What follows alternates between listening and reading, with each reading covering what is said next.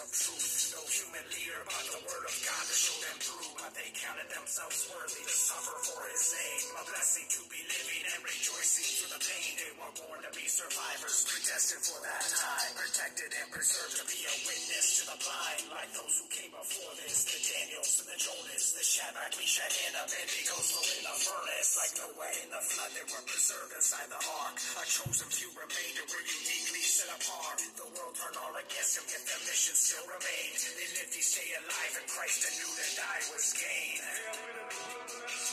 In in in. No one has known their names, no one even recognized them, but they have been recognized by heaven because they have been seeking the face of the Father and calling on God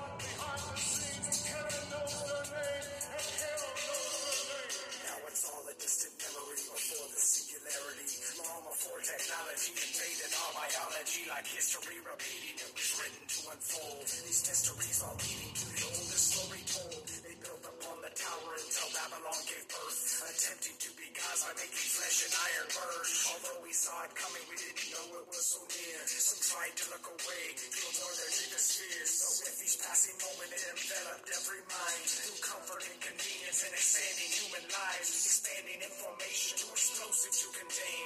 Beyond the scope and understanding of our tiny brains, it soon became the norm to transform the human form. The brewing of a coming storm we've never seen before. The day we started customizing children by design and modifying DNA to make ourselves alive. First, the powerful elitists all begin to get implants. The rich and famous followed suit to be the most advanced. They thought themselves enlightened, so much wiser and evolved. Most didn't know the root of all this evil was involved. Uploaded all their minds inside an AI quantum hive, made in the image of a man. The beast now come alive. They relinquish all control and put their trust in the machine. Extinguish any chance that souls could ever be redeemed. And God is bringing it out to the forefront in this time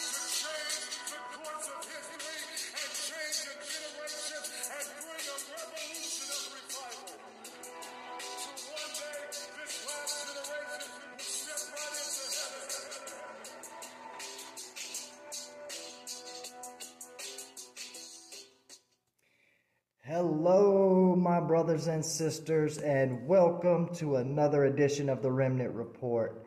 I am your host, the Remnant Warrior, and I am so excited to be back with you all in the studio tonight. It has been two weeks since I have been able to do a, a live episode, um, and I am just really excited and blessed to be back in here with you all.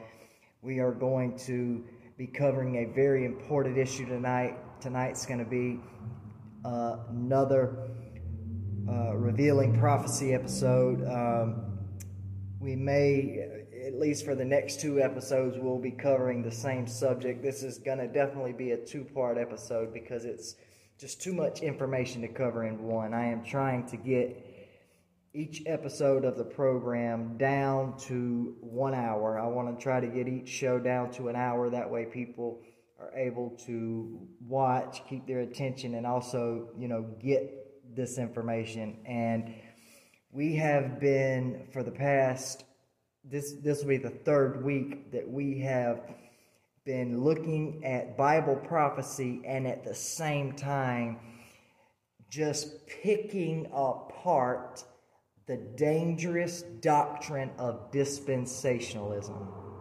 Dispensationalism is one of the most dangerous doctrines of men that there are. Tonight, we are actually going to be uh, starting a two part series on the millennial reign of Christ. Now, I'm going to go ahead and tell you up front that I'm not going to be teaching anything to you guys in this two part series. I'm going to be learning with you guys. What we are going to be doing is together, we are going to go to the Word of God and see what the Bible says, see what Jesus Christ said about the millennium. Because I did a show about uh, it's been almost a year ago. It was last year. I did a show called um, Jewish Dreams: The Dispensational Millennial Reign versus the Doctrine of Christ. And so, we, I, am ever since then. I have been looking at this um, this topic of the millennial reign of Christ to try and find out if indeed it is a future event that is going to take place after the tribulation, or is the thousand years talked about in Revelation chapter 20 that Satan is bound? Is it talking about is that is that a symbolic number representing the time between when Jesus Christ ascended to the right hand of the Father, where he has been ruling and reigning ever since.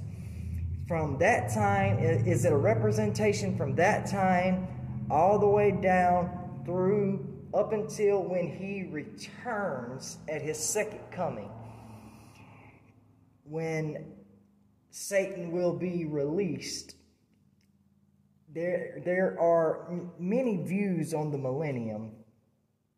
I myself have looked at and probably held at least three of them in my Christian life. I, I grew up in a dispensational Southern Baptist church, and so I grew up believing the dispensational view. Well, one thing we are going to do tonight and in part two, we are going to completely debunk the dispensational millennial reign. The view of the millennium that the dispensationalists have, it is flawed and it is 100% false. That much I can guarantee you. So I will be uh, showing and proving that, disproving their man made doctrine.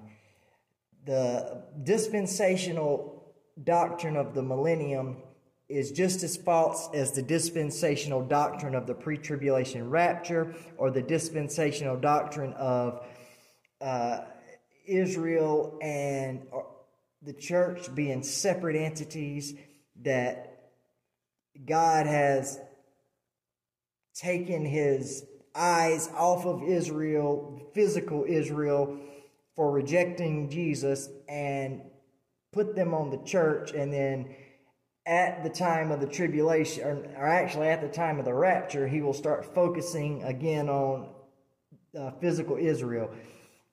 Just as much as that is a false doctrine, so is the dispensational doctrine of the millennial reign. Now, I'm not saying that the millennium is not going to be an actual, literal thousand years that's going to take place in the future after the tribulation period. It very well may be.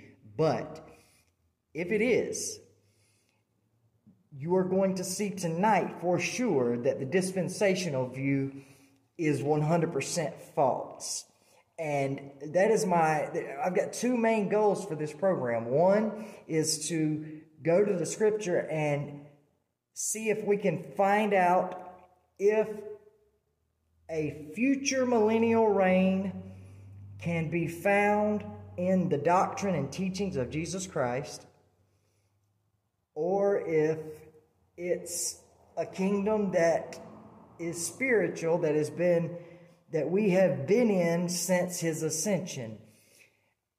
We're going to try to figure that out tonight and in the in, in part 2 and secondly we are going to pick apart and debunk completely the dispensational view of the millennium. Now that the the dispensational view of the millennium is this they uh, they believe that the dispensational view believes that that the millennial kingdom has been postponed. That at Christ's first advent when he first came that the Jews rejected him, and because they rejected him when he came the first time, that the Davidic kingdom, the Davidic millennial kingdom, was delayed, postponed. But when he comes the second time, when Christ returns, the Jews will accept him and the Davidic millennial kingdom will then be set up. We're going to talk more about that. I'm going to explain it in detail. I'm going to read from their own writings from people like uh, Dr. Dwight Pentecost and others in the dispensational uh, movement. Now, this dispensationalism, the, the biggest problem with dispensationalism. And this is the reason why I try so hard to to bring people away from it and to just pick it apart every chance I get. It's because it literally has, well, it does exactly what Jesus said man made doctrines do, and that is it makes Scripture null and void and of, to have no effect. And last week, or excuse me, week before last, on the last program, the last edition of the Remnant Report was also a revealing prophecy episode. And we looked at the church during the tribulation period. And we looked at uh, the fact that the dispensational view of the restrainer was literally setting the church up for the falling away, the great falling away that's talked about in Scripture. Now, what dispensationalists have done is completely merged with the Zionist movement. Zionist Israel uh, or the Jewish Zionists and also the Christian Zionist movement. There's really no difference anymore between Christian Zionism and dispensationalism. They share the same views, the same doctrines. I mean, you really cannot tell one from the other. And it is because of this rabbinic lie that has infiltrated the church that dispensationalism has done so much damage ever since its inception in the 1830s. Now, this is what they teach. They there's a one of the biggest dispensational authorities. He's he's no longer living. Um, he's already passed on. His name is Dwight Pentecost, and his book. Think the name, the title of the book is "Things to Come," and it is one of the biggest books in both dispensationalism and evangelical prophecy. It's one of the biggest prophecy, end times prophecy books in both dispensationalism and evangelical Christianity.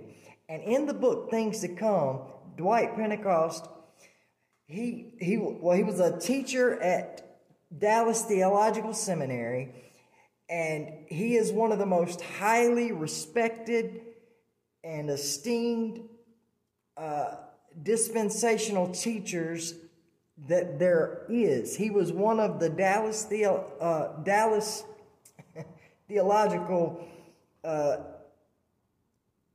Seminary. He was a part, he was the elite there. He was one of their uh, elite, the dispensational elite, and what in his book things to come dr pentecost says this in the millennial kingdom it is declared to be a literal earthly kingdom over which christ rules from david's throne in literal fulfillment of the davidic covenant this kingdom was proclaimed as being at hand at christ's first advent but was rejected by Israel and thereby postponed. It will be received by Israel and set up at the second advent of Christ. So, according to Dwight Pentecost and all of the uh, leading dispensationalists and dispensational uh, theology, period, when Christ came the first time, it was up to the Jews, it was up to Israel whether or not the millennium was set up. You know, and it's only when they receive it that a Jewish, literal, earthly kingdom will be set up here on the earth. Now, we're going to have a lot more to say about that in this series, but just ask yourself this question according to the theology of these people. What if, when Jesus came the first time offering this earthly kingdom to the Jews, what if they would have said yes? What happens to the cross and the rest of the world? It doesn't happen. When, when Jesus was on this earth, when he would perform a miracle, when he would heal somebody, he would tell them, keep, you know, keep this to yourself. Don't go and, you know, tell everybody because he did not want them to set him up as the king, the earthly ruler that they were looking for, this, this military leader that they were looking for, this, this, you know, Davidic king and he knew that they would set him up as that. I mean, it's even in scripture where he uh, he was in the crowd and he disappears through in the crowd because he knew they were going to take him by force and set him up on the throne. I mean, Jesus did not come to set up his earthly kingdom when he came the first time. That is not what he came for. And we're going to look at that scripture and others. And we are going to, in this first part of this series, we're going to focus on the dispensational as, the dispensational aspect of the millennium. And we are going to pick that apart. And then in the next episode, in next week's episode, in part two, and I may even do it tomorrow because um, the month is coming to an end here pretty quick. And, you know, we do a, a Saturday episode, one Saturday out of the month. So I may go ahead and do part two tomorrow. It all depends.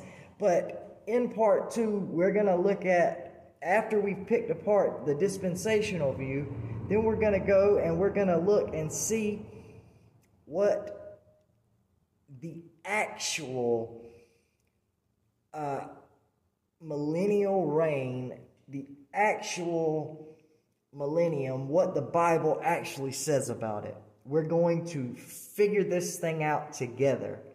But first, we are going to completely debunk the dispensational view together.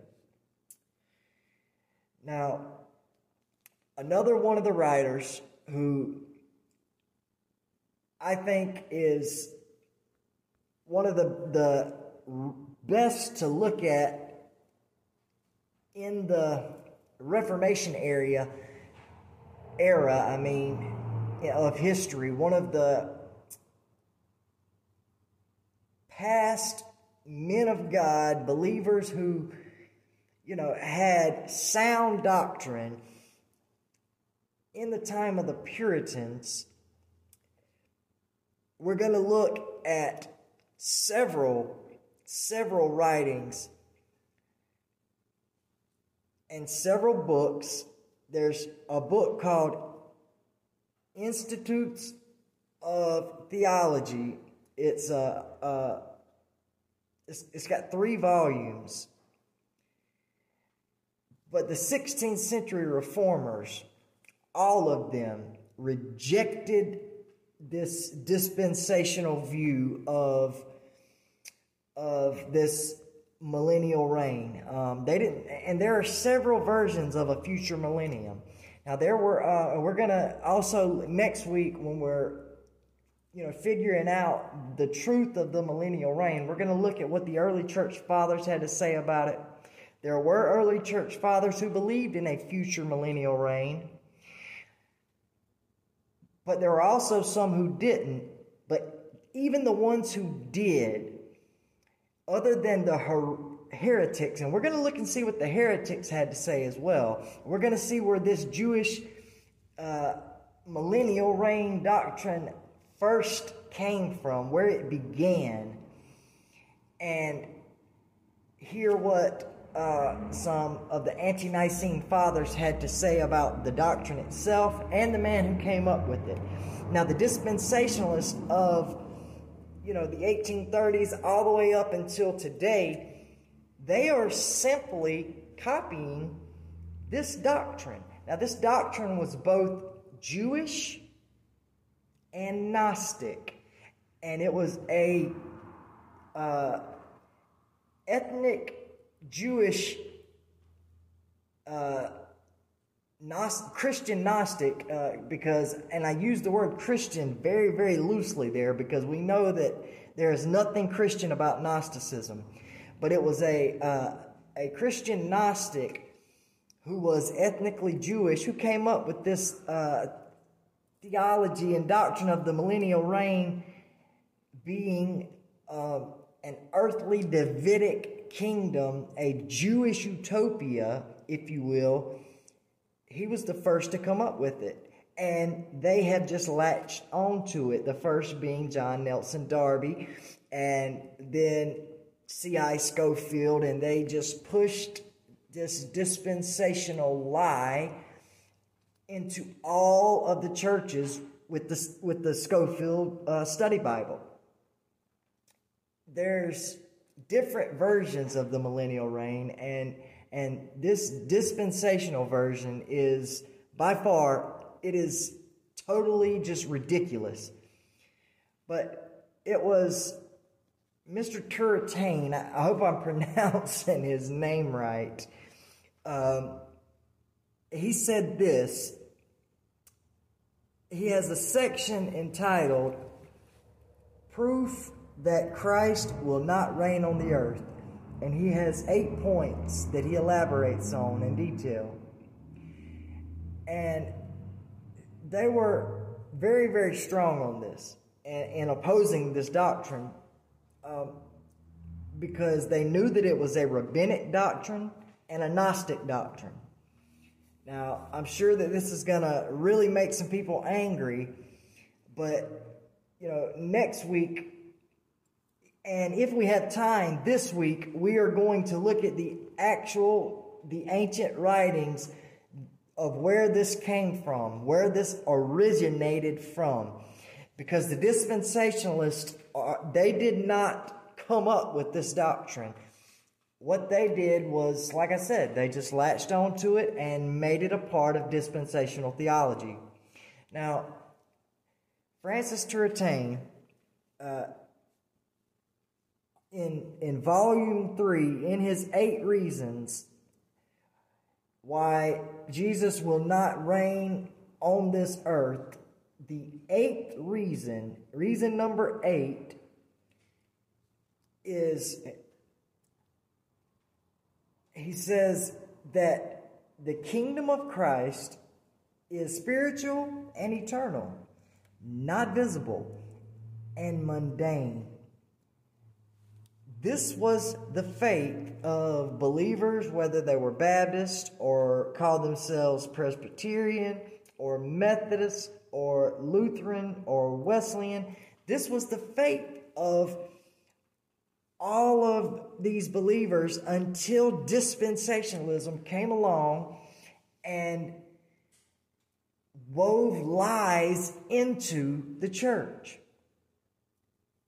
And he cites uh, several scriptures here, but he starts with Luke chapter 17 and also in John, but first in Luke 17 21. If you have your Bibles, turn to Luke 17 21. Luke chapter 17, verse 21.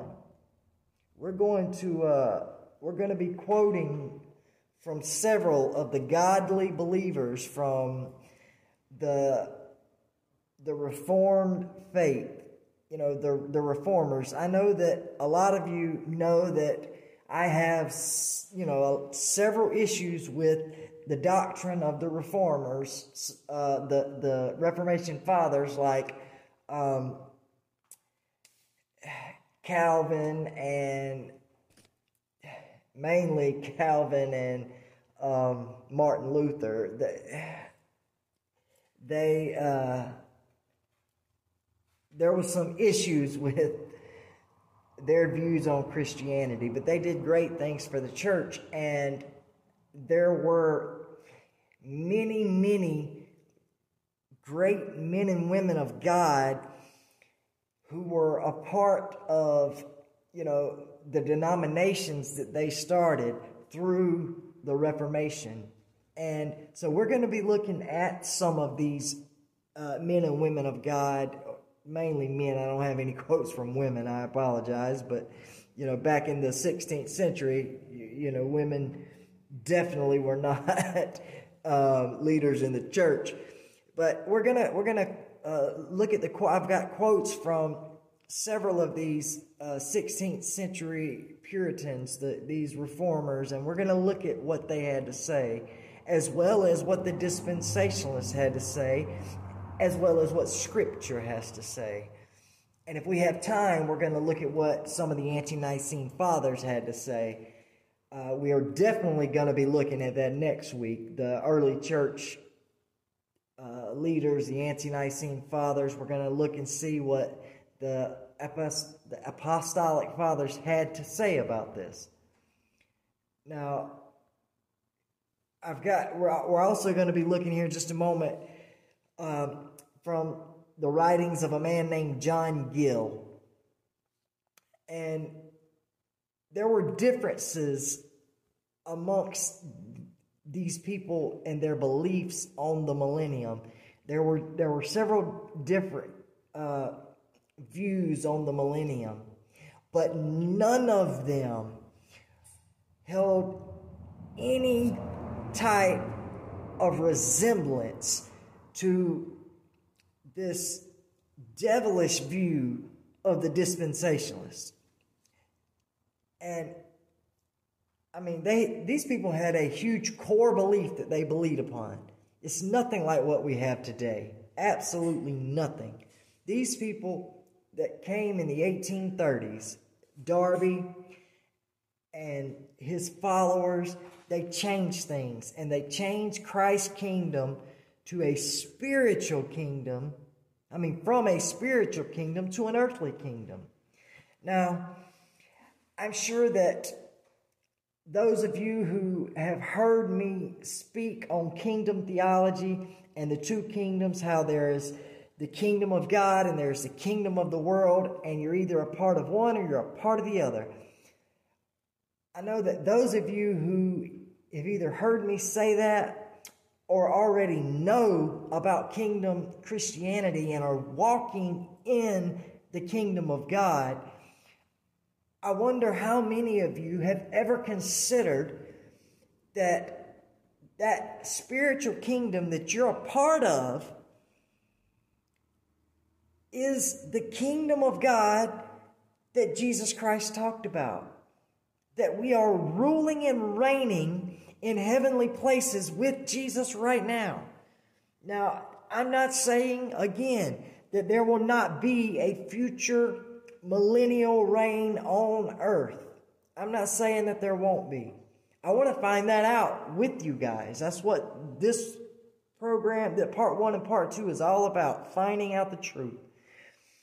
But the way it's taught by most evangelical churches today is the dispensational lie, and I have a duty to tell the truth and preach the truth, and we're going to debunk this.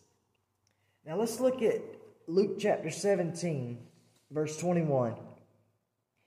Now, it says here, Neither shall they say, Lo here, or lo there. For behold, the kingdom of God is within you. And in the King James Bible, in the translator notes, it says, or among you, in you or among you. And in the translator notes, in the margin, if you have a Bible like mine, then, and mine is a uh, it's a Thompson chain reference, but there are many King James Bibles that have these reference notes.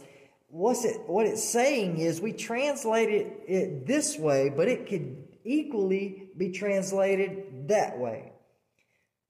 So it's saying it could be the kingdom, it could just as easily be the kingdom of God is within you or the kingdom of God is among you. Either translation would work. Now let's look and see what John Gill has to say. You know, I, I disagree with John Gill on some things, but on the core beliefs of Christianity, I can't find anything to, to argue with him about. I, I agree with him on the important things, the stuff that matters.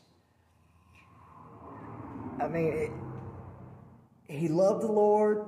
He preached the new birth. He believed in holiness. And he preached the two kingdoms.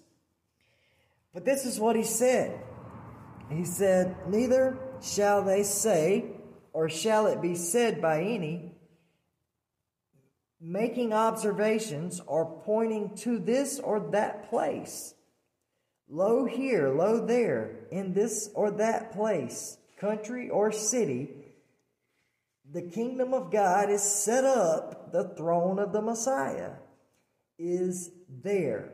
And that's what dispensationalists today are doing. They're saying, oh, look, earthly Jerusalem, earthly Israel, that's God's nation, that's God's people. That's not what Jesus said. Jesus said you're not going to be able to point your finger at any physical location. Gill goes on to say, hence it appears that the work of grace is an internal thing. It is wrought in the hearts of men. It hasn't seen the inward parts, and therefore is called the inner and the kingdom of man. Though the words may be rendered, the kingdom of God is among you, and the meaning be that the King Messiah was already come and was among them, and his kingdom was already set up. That is completely different than what modern dispensationalists say. The dispensationalists say that he that Jesus offered them the earthly kingdom, the Davidic kingdom, and they refused. So therefore, you know, they're going to have to wait until he comes again, and then the Davidic kingdom will be set up. But John Gill says that the kingdom of God is within us or among us, and it is a spiritual kingdom that was set up when Jesus came the first time.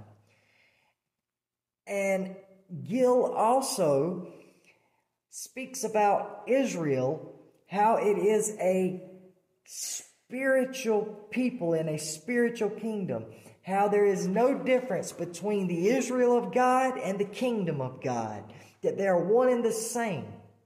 And it's not about what blood you have running through your veins. It's not about where you were born or who your parents were. It's about whether or not you accept or reject Jesus Christ as the Messiah. If you are grafted in to the cultivated olive tree, then you are a part of Israel, of the Israel of God, and that is the only Israel, is the Israel of God, spiritual Israel.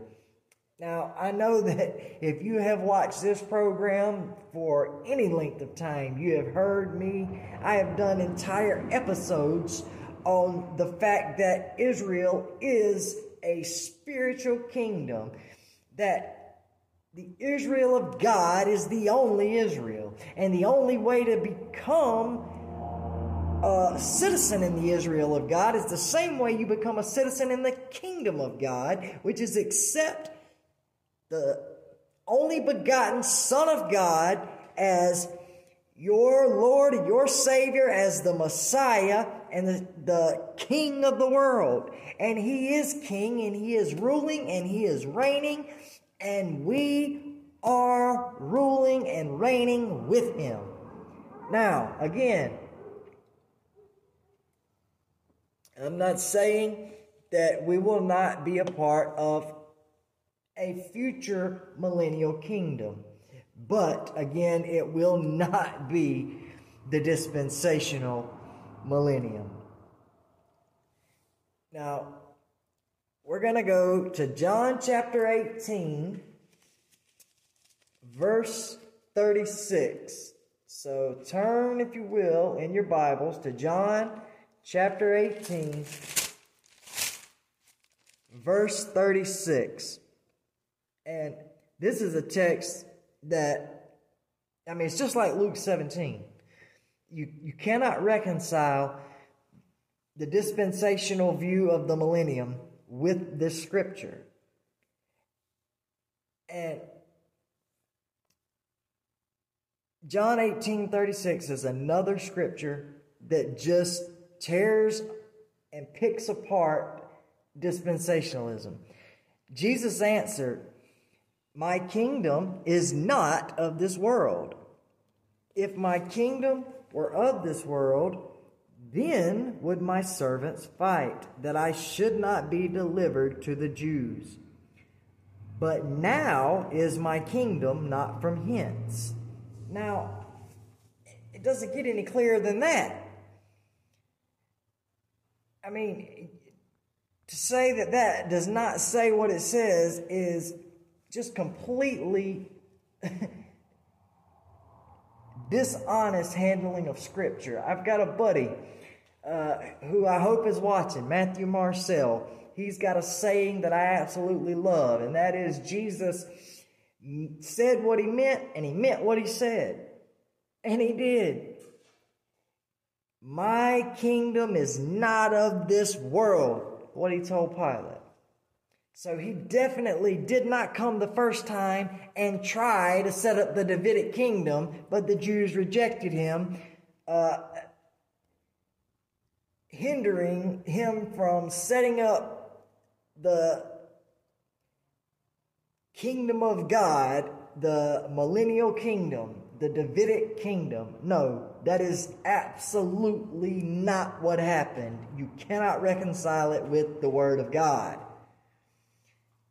Now I was I was on the phone with my friend and brother in Christ, Dr. Dennis James Woods, who wrote the Revelation Revolution. Now, um, I know that you can't see that good because it's mirrored in the camera, but uh, it's Revelation Revolution, the Antichrist, Angels, and the Abyss. This is uh, part one of a series. It's End Times Apologetics Series, Volume 1.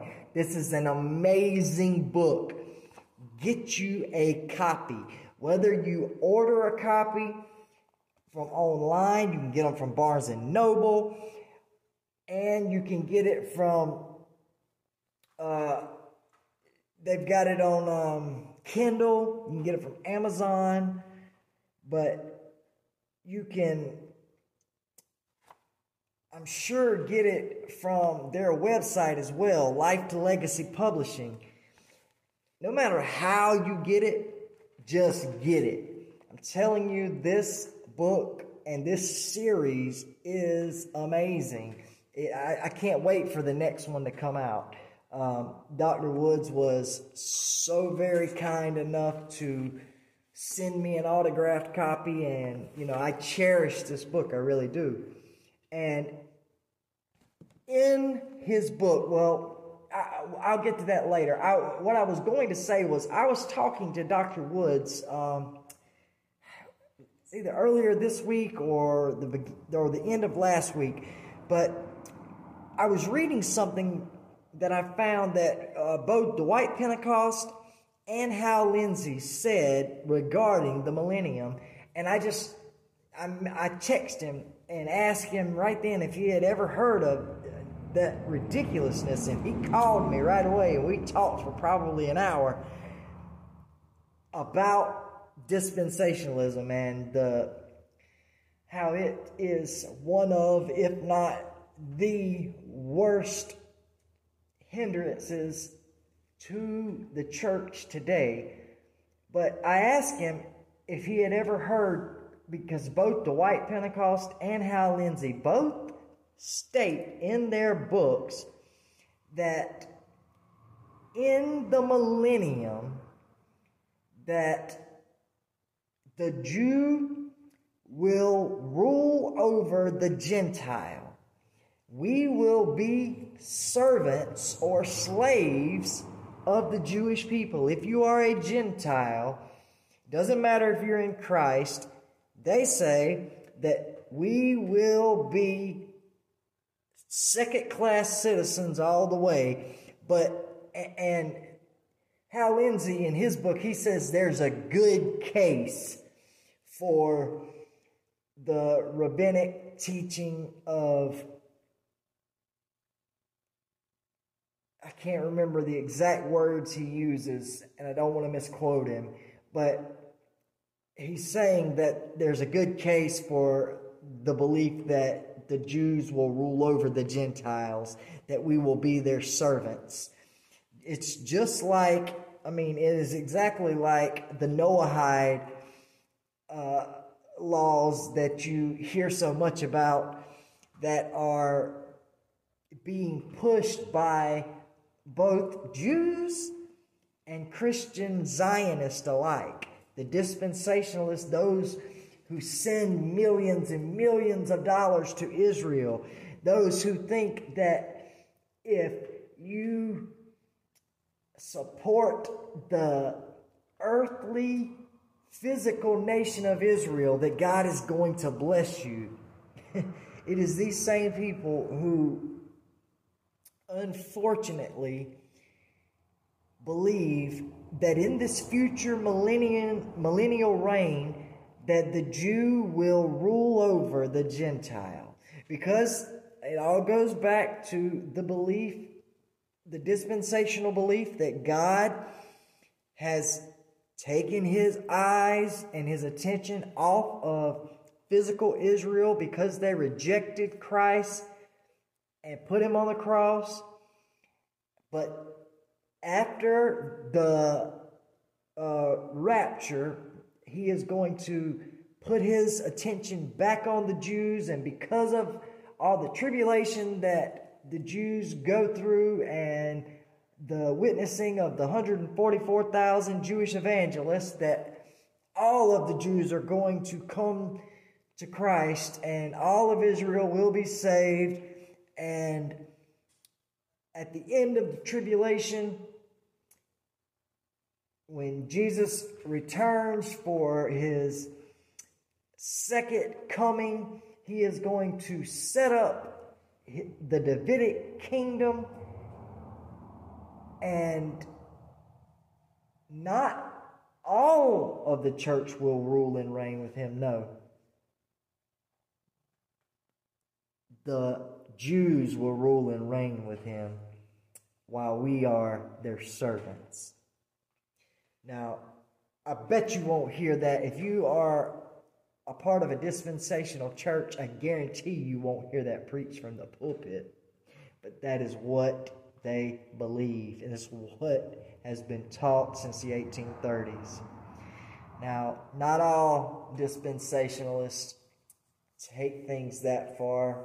You know, you have different people who believe things in different degrees but that is the official uh, dispensational view of the millennium. Now, we're uh, coming, cl- uh, running very low on time, so we're going to have to uh, jump back into this. Uh, now, I want to, I want to go to Revelation chapter 20 and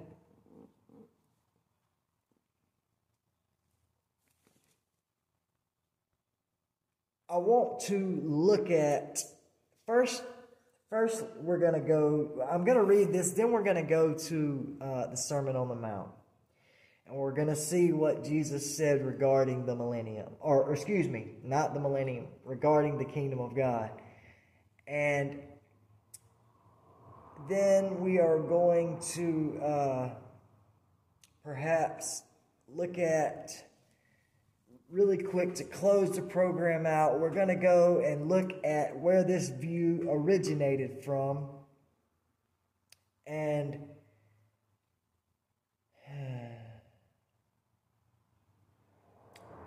after we see where it originated from, then we are going to have to uh, close part one out and we will cover everything that we miss or any and everything that we aren't able to cover tonight, we will cover in part two. And what I want you guys to do is I want you to come up with a list of questions. Anything that you want us to go over, anything that you want me to cover to help us together come up with the truth because that's that's all this is is a quest for truth. So any questions you have, any statements you have, any scriptures you have, send them to me. You can place them in the comments, or if we are, uh, if you are a part of uh, Kingdom Christians, or if you're a part of the the Remnant Report uh, Facebook, I mean uh, Messenger group, the chat. You can put it in the chat, but the easiest way will be to just put it in the comments. Whether you put it in the comments on whether you're watching live on Facebook or you're watching on YouTube, either way, put it in the comments and I will make sure to add it into what we're studying in part two. And because of how bad I want to come to a, a honest biblical conclusion on the millennial reign, I am going to go ahead and, and do part two tomorrow to go ahead and, you know, bring this thing to a close so that we together can know the truth of what's going to happen. Because, brothers and sisters, there is no denying that we are in the last of the last days. And because of that, I want to know what's coming up. I mean, we know that Antichrist will soon be coming on the scene. We know that the tribulation has either already started or is about to start. So we know that there is not much time left for mankind as it is on this earth. So I want to know what we can look forward to, what we need to look out for. All of these things, I want to come to a truthful understanding of what the Word of God says about it. So, right now, let's go and let's look at Revelation chapter 20, starting in verse 1. And it says, And I saw an angel come down from heaven, having the key of the bottomless pit and a great chain in his hand. And he laid hold on the dragon, that old serpent, which is the devil and Satan, and he bound him a thousand years. And he cast him into the bottomless pit, and shut him up, and set a seal upon him, that he should deceive the nations no more till the thousand years should be fulfilled. And after that, he must be loosed a little season. And I saw thrones, and they that sat upon them, and judgment was given unto them. And I saw the souls of them that were beheaded for the witness of Jesus and for the word of God, and which had not worshipped the beast, neither his image, neither had received his mark upon their foreheads or in their hands. And they lived and reigned with Christ a thousand years.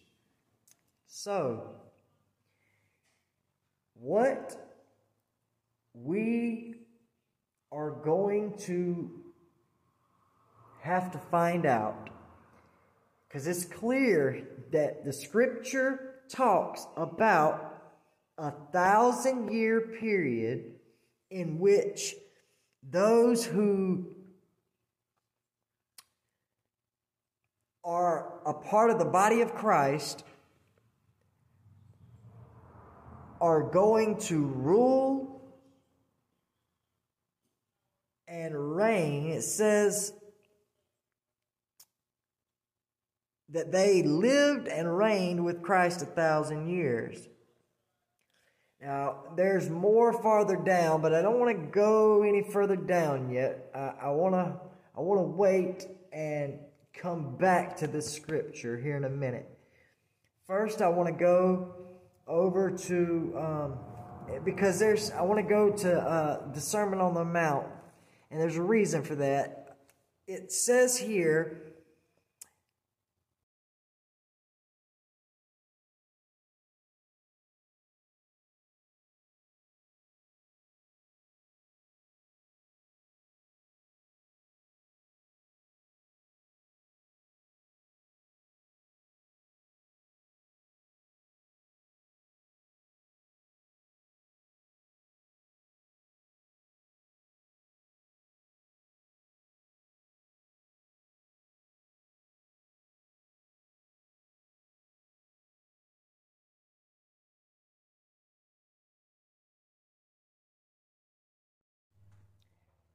actually, before we look at the Sermon on the Mount, I may wait until next week to look at the Sermon on the Mount uh, because I want to. I mean, we're running out of time here. We're going on an hour, and I want to keep the programs within an hour. Plus, I have got um, an obligation that I have to keep, so I'm gonna have to wrap it up. But what we're gonna do is we're gonna go to Matthew 24 real quick, and we're gonna see if we can see anything that tells us about uh, the millennium at all, because I they asked Jesus specifically about his second coming, when he will return. So we're going to go there. I know in Revelation chapter 20, it says, when it says here, um, and I saw thrones, and they that sat upon them, and judgment was given unto them. And I saw the souls of them that were beheaded for the witness of Jesus and for the word of God and which had not worshipped the beast, neither his, his image, neither had received his mark upon their foreheads or in their hands. And they lived and reigned with Christ a thousand years. Now, it just named all the things that they had and had not done. They had not worshipped the beast, neither his image they had not received his mark on their forehead or in their hand. They were beheaded for the witness of Jesus and for the word of God, and lived and reigned with Christ a thousand years. So I can see here that this can be interpreted two different ways. It's when it says and they lived and reigned with Christ a thousand years it's either talking about um, you know it, it's saying it the same way it's saying that they didn't worship the beast they didn't worship his mark you know it's talking in past tense of something that happened and if that's the case then the thousand years is a figurative uh, number, and a lot of times these numbers are uh, figurative in the Bible. Uh, a very good example of this is the scripture that says, "With with the Lord, a day is a thousand years, and a thousand years is like a day with the Lord." Uh, so this could be a figurative number for the time in between Christ's first advent and his second advent, during which time his kingdom is established on this earth. Guys, remember that first scripture that I read where it said, And from this time, Jesus began to teach that the kingdom of God was at hand. So if he was teaching that the kingdom was at hand while he was on the earth before his crucifixion, then it seems to me that when after he rose again and ascended to the right hand of the Father where he has been seated ruling and reigning ever since. And if we are the Bible says we are ruling and reigning in heavenly places with him. If that is the case, and the kingdom of God is a spiritual kingdom that is separate and apart from the kingdom of the world, which is a fleshly, sinful kingdom, then I can see where the thousand years is a figurative number that all believers from the first advent of Christ to the second advent of Christ went through. Now, I can also see how it can be saying that after these things, after the judgment happens here in Revelation 20, when it says, "And I saw thrones," and and then the, uh, hold on, I've already turned to Matthew 24. Let me get back to it. Okay, it says, "And I saw thrones, and they sat upon them." And judgment was given unto them. And I saw the souls of them that were beheaded for the witness of Jesus and for the word of God, and which had not worshipped the beast, neither his image, neither had received his mark upon their foreheads or in their hands. And they lived and reigned a thousand years with Christ. So I can see it saying also, after all that, that they lived and reigned a thousand years with Christ.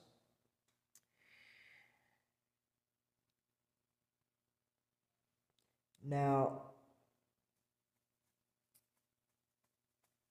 I want to go to Matthew 24 and see what it says.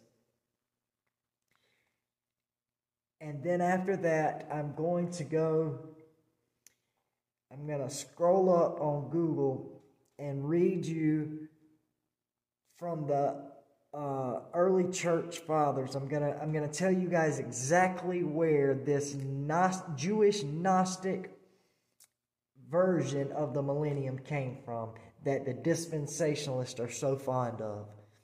I'm gonna tell you guys exactly where the dispensational view of the millennium came from because they didn't invent it. This was not a Darby invention. This was just something that he latched on to. Just like uh, rabbinic Judaism and Christian Zionism or dispensationalism. They're one and the same, in my opinion. But regardless, it's just like the two of them kind of interweave with one another their doctrines. They the dispensationalists and the Christian Zionists they borrow from the Talmudic doctrines of the rabbis and the rabbinic and rabbinic Judaism, and that's exactly what Darby did when and the early uh, 1830s dispensationalists when they took this doctrine of a future Jewish millennial kingdom, a Jewish messianic kingdom in the future they took that doctrine straight from a Gnostic heretic. There's no other way to put it. And I'm gonna I'm gonna pull that up and read it to you guys. But first I want to go to Matthew 24. And it starts off, Matthew 24, it starts off with Jesus uh, it's, uh, prophesying the destruction of the temple. And we know that happened in 70 AD. So we're going to go down um, to really the beginning of what's called the Olivet Discourse. And it starts in verse 3 of Matthew 24. And it says, And as he sat upon the Mount of Olives, the disciples came unto him privately, saying, Tell us, when shall these things be? And what shall be the sign of thy coming and of the end of the world? Now, to me, you know, by this time, the disciples knew that the kingdom of God was at hand. They knew that. Even if they didn't want to admit that their master was getting ready to be crucified, Jesus had told them this. You know, he, he had disclosed his mission to them.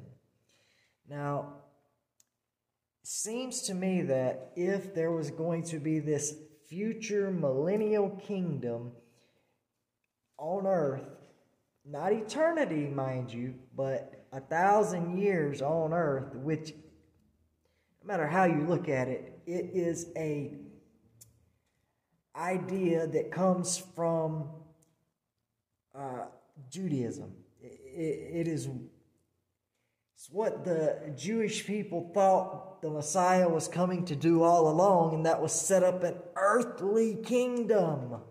But that's not what Jesus came for.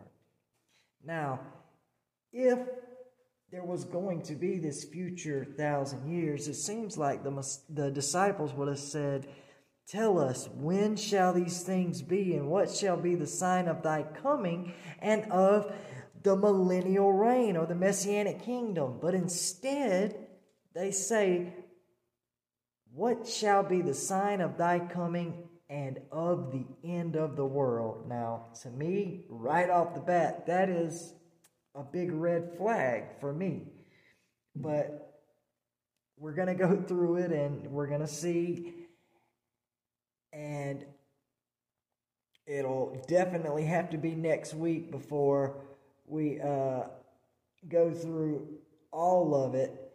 But I'm just going to read some of Matthew 24 here and see if I can find anything that relates to the millennium and then I'm to pull up the um, the beginning of this doctrine. Who started it? I'm to tell you guys exactly where it came from, who started it, and we're to see what the earliest commentary on the book of Revelation ever written from the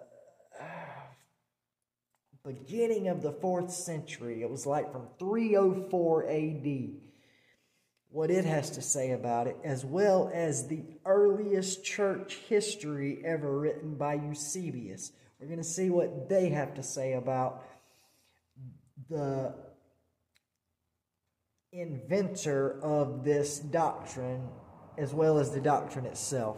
But first, let's go to Matthew 24. Jesus answered and said unto them, Take heed that no man deceive you, for many shall come in my name, saying, I am Christ, and shall deceive many. And ye shall hear of wars and rumors of wars. See that you be not troubled, for all these things must come to pass, but the end is not yet. For nation shall rise against nation, and kingdom against kingdom, and there shall be famines and pestilences and earthquakes in divers places. All these things are the beginning of sorrows. Then they shall deliver you up to be afflicted, and shall kill you, and ye shall be hated of all nations for my name's sake. Then shall many be offended, and shall betray one another, and shall hate one another. And many false prophets shall arise, and shall deceive many. And because iniquity shall abound, the love of many shall wax cold. But he that shall endure unto the end, the same shall be saved. And this gospel of the kingdom, this gospel of what? Gospel of the kingdom. Now, is he talking about a future messianic kingdom? A future Davidic kingdom? Or is he talking about the kingdom of God that he preached throughout his ministry? Jesus talked about the kingdom of God more than anything else, more than being born again, more than the crucifixion. Jesus talked about the kingdom. He preached the gospel of the kingdom. That's what he called the gospel message. It was the gospel of the kingdom shall be preached in all the world for a witness unto all nations, and then shall the end come. Not then shall the millennium come. It says then shall the end come. See, I know it sounds like that I am saying that there is no future millennium, but that's not what I'm saying. I'm just telling you what I'm seeing here. Because, you know, I've already read this on my own. Now I'm reading it with you guys. And I just don't see anything in the future yet. But hopefully, because that's what the majority of people believe, hopefully I will be able to prove that it's true. I will definitely disprove the Jewish millennium, the dispensational millennium. That is heresy and that is false. And that is what part one tonight has been about disproving that. When ye therefore shall see the abomination of desolation spoken of by Daniel the prophet stand in the holy place, Whoso readeth, let him understand. Then let them which be in Judah flee into the mountains. Let him which is on, on the housetop not come down to take anything out of his house. Neither let him which is in the field return back to take his clothes. And woe unto them that are with child, and to them that give suck in those days. But pray ye that your flight be not in winter, neither on the Sabbath day, for then shall be great tribulation, great tribulation, such as was not since the beginning of the world to this time, no, nor ever shall be again. And except those days should be shortened, there should no flesh be saved. But for the elect's sake, those days shall be shortened. Then if any man say unto you, Lo, here is Christ, or there, believe it not. For there shall arise false Christs and false prophets, and shall show great signs and wonders, in, insomuch that if it were possible, they should deceive the very elect. Behold, I have told you before. Wherefore, if they say unto you, Behold, he is in the desert, go not forth. Behold, he is in the secret chambers, believe it not. For as the lightning cometh out of the east, and shineth even unto the west, so shall also the coming of the Son of Man be. For wheresoever the carcass is, there will the eagles be gathered together. Immediately, all right, here we go. We've come to the end of the tribulation in Matthew 24. Okay? Immediately after the tribulation of those days shall the sun be darkened, and the moon shall not give her light, and the stars shall fall from heaven, and the powers of the heaven shall be shaken. And then shall appear the sign of the Son of Man in heaven, and then shall all the tribes of the earth mourn, and they shall see the Son of Man coming in the clouds of heaven with power and great glory.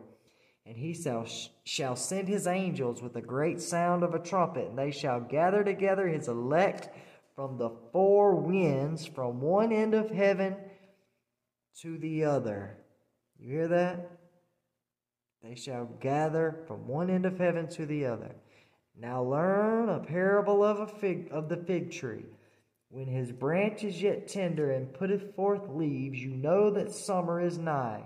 So likewise ye, when ye shall see all these things, know that it is near, even at the doors.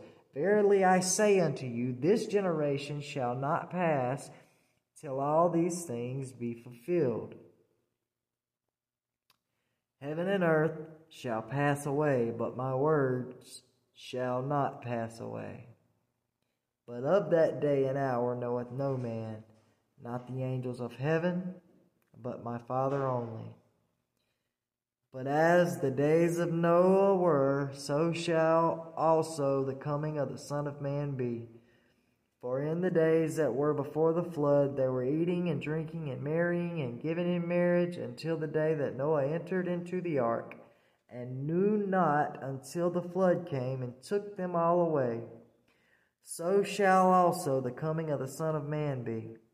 Then shall be two in the field, the one shall be taken and the other left. Two women shall be grinding at the mill, the one shall be taken and the other left. Watch therefore, for ye know not what hour your Lord doth come. But know this, that if the good man of the house had known in what watch the thief would come, he would have watched and would not have suffered his house to be broken up. Therefore be ye also ready, for in such an hour as ye think not the Son of Man cometh. Who then is faithful and wise servant? Who then is a faithful and wise servant, whom his Lord hath made ruler over his household, to give them meat in due season? Blessed is that servant whom his Lord, when he cometh, shall find so doing. Verily I say unto you that he shall make him ruler over all his goods. But and if that evil servant shall say in his heart, My Lord delayeth his coming, and shall begin to smite his fellow servants, and to eat and drink with the drunken, the Lord of that servant shall come in a day when he looketh not for him, and in an hour that he is not aware, and shall cut him asunder, and appoint him his portion with the hypocrites. There shall be weeping and gnashing of teeth. And that is the end of Matthew 24. Now, all I'm going to say for now is this that there is no future millennium in Matthew 24, the one chapter where Jesus deals with prophecy. There's no future millennium. There's after the judgment. There's just the judgment and then eternity. Now, I can see the kingdom of God in there throughout that, throughout all of that time, but it doesn't talk about a kingdom after that. Not on this earth, not an earthly, fleshly kingdom. Now, I want to wrap this up by telling you where this doctrine came from. This doctrine came from a man at the end of the first century. The end of the first century, there was a man by the name, I'm trying to find it right now.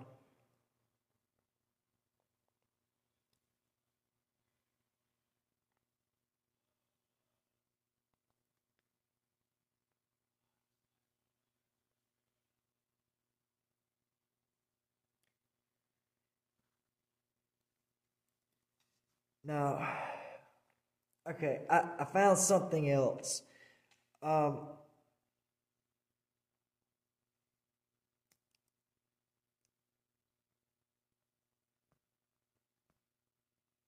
oh, where's it at? I, hate when I lose things.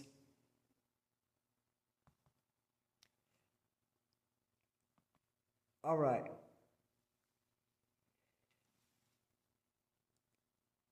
The, the man's name who started this entire doctrine, his name was Cerinthius. He was a Jew, and the Jewish Encyclopedia tells you that every one of the Gnostic schools, every one of the Gnostic sects, the Gnostic schools of, of belief were started by a Jew and they proudly own that. And and this Jewish Gnostic, he brought the Jewish kingdom from rabbinical Judaism to so-called Christian teaching.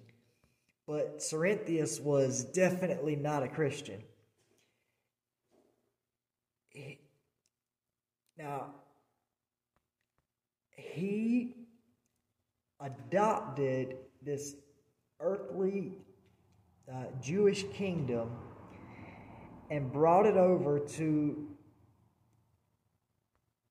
Christianity, and this doctrine spread through many different directions and in many different forms.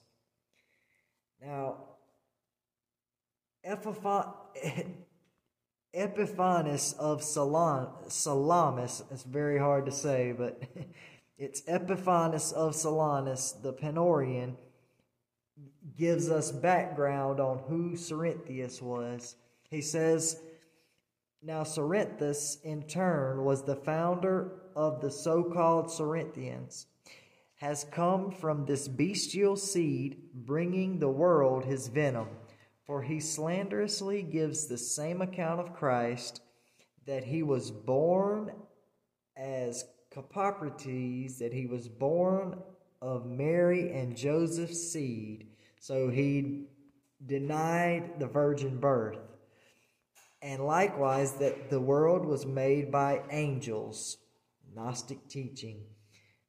Uh, the world was not created by God, it was created by angels. And he goes on to say that Christ was just a man, that the Holy Spirit came on him and made him the Christ so that he could do miracles. You know, just these it's new age teachings before the new age. You know, there's nothing new under the sun.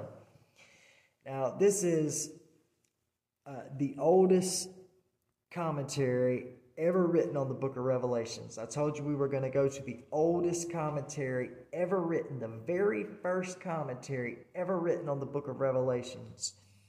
It was by Victorinus. Now, he died in 304 AD, so it doesn't say when this was written, but he died in the persecution of 304 AD. Now, this is what Victorinus said. Right, now, this is in the Apostolic Fathers, Volume 7, on page 358. And he says, Those years wherein Satan is bound are in the first advent of Christ, even to the end of the age. And they are called a thousand upon that mode of speaking where is signified by the whole, just as is that passage, the word which he commanded for a thousand generations. And he goes on to say on, on page 360, therefore they are not to be heard who assure themselves that there is to be an earthly reign of a thousand years, who think that is to say with the heretic Cerinthus, for the kingdom of Christ is now eternal in the saints, although the glory of the saints shall not be manifested until after the resurrection. Now, it should make people think that the really deep scholars of the Reformation they rejected this thought, this train of thought the oldest commentary on Revelation says that it came from this, this doctrine came from this Gnostic heretic. Now, the oldest church history ever written was from Eusebius. And it was dated 323 AD, the oldest church history that there is. And this was one of the bases that Turretin says that he rejected it, is because the facts show it's obviously rabbinic and Gnostic in its origin. And from Eusebius's church history, on page 160, it says, But Cerinthus, although by means of revelation, which he pretends were written by a great apostle, brings before us marvelous things which he falsely claims were showed him by angels. And he says that after the resurrection, the kingdom of Christ will be set up on earth, and that the flesh dwelling in Jerusalem will again be subject to desires and to pleasures. And the to the enmity of the scripture of God, he asserts that there is to be a period of a thousand years for marriage festivals. And he just goes on. There's another section in early church history that elaborates on Cerinthus being the author of this, this doctrine of a future millennium, uh, Jewish future millennium. Um, that literally comes from uh, the doctrine of rabbinic Judaism and Gnosticism. And that alone makes me question this doctrine. Now, there were, understand this, there were other uh, views on the millennium. There were other beliefs on the millennium that were held by the early church fathers. There wasn't just this one view, this heretical view. Um, Justin Martyr, he was one of the early church uh, ante Nicene fathers who believed in a future millennial kingdom, but it was nothing like this uh, dispensational lie that is taught today. It is nothing like uh, this Gnostic heretic, the doctrine that he brought into the church. These lies need to be brought out into light. Light needs to be shined on them, which is the main reason that I covered this particular part of dispensationalism first. Before we go and find out the truth of the millennium i had to deal with the lie of the millennium. Now again i'm not saying that there's not going to be a future millennial reign. I want to find out if there's going to be. I'm on a quest for truth here and i want you to join me on this quest. One thing we've already found to be true in this quest is that the, the dispensational teaching of the future millennial reign is wrong. It is Gnostic and Jewish in origin, and it is a complete misrepresentation and I'm trying to be polite. I'm trying my best to be polite. It is just a twisting of the scriptures, period. But that is all the time that we have for tonight's program. I thank all of you for sticking with me, and I pray that you will all come back for part two. I'm going to do my best to have it tomorrow night. If not, it will be on Friday. But in any case, I want you guys to really pray about everything that you've heard here tonight and pray that we're able to find the truth in all of this from the Word of God.